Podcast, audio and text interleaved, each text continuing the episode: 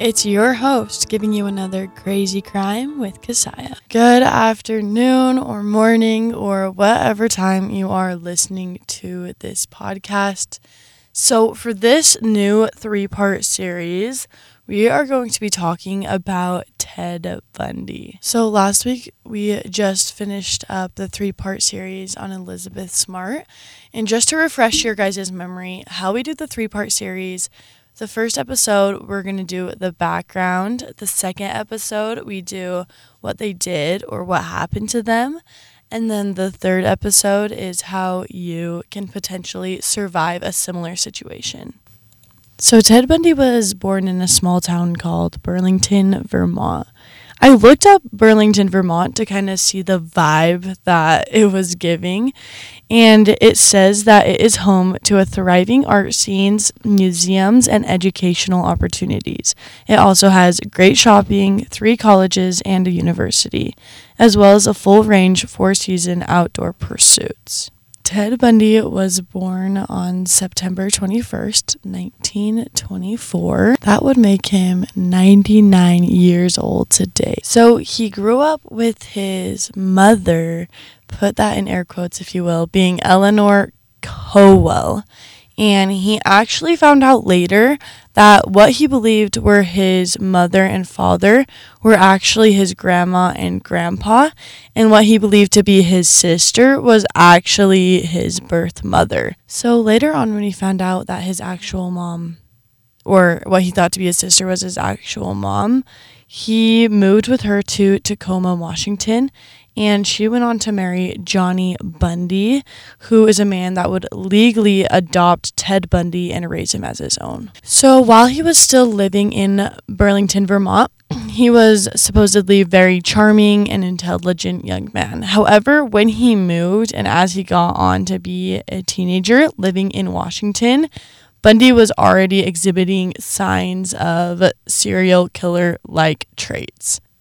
Also, when he was just a teenager, he was 14 years old when he found out that he was illegitimate, which just means he was born to parents who were not married.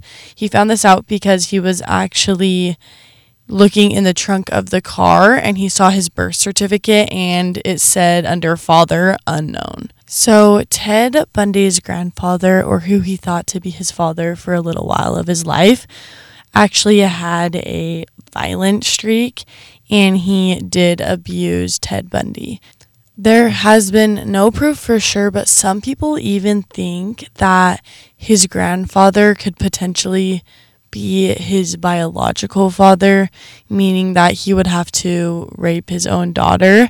But there has been no proof, so we do not know if that is for sure. It is just a speculation we have which wouldn't be unlikely likely with his violent streaks. So when Ted Bundy was also a teenager, he would get really drunk and go try to find naked women and he would go and be like a peeping Tom and go peep in people's windows or he also had a pornography addiction as well.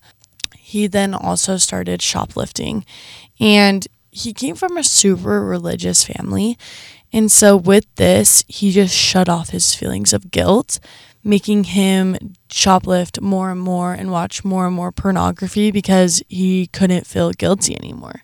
So, he really became a sociopath actually. When he was 18, he fell in love with a girl and she ended it with him and he she said he was just lying about little things he was doing and this made him become more and more bitter and start to develop lots of increased loneliness thoughts. And this would get him into more illegal actions. So, yes, did he have a hard childhood? Of course he did. And it is sad. But that does not give anyone the excuse to do the horrors that he did. Tune in next week if you want to hear what Ted Bundy did and how you can potentially survive Ted Bundy's killing. Thank you so much for joining me. Have the bestest day. Thanks for joining me here at Crazy Crime with Kesiah. Tune in next week for another episode that you'll love.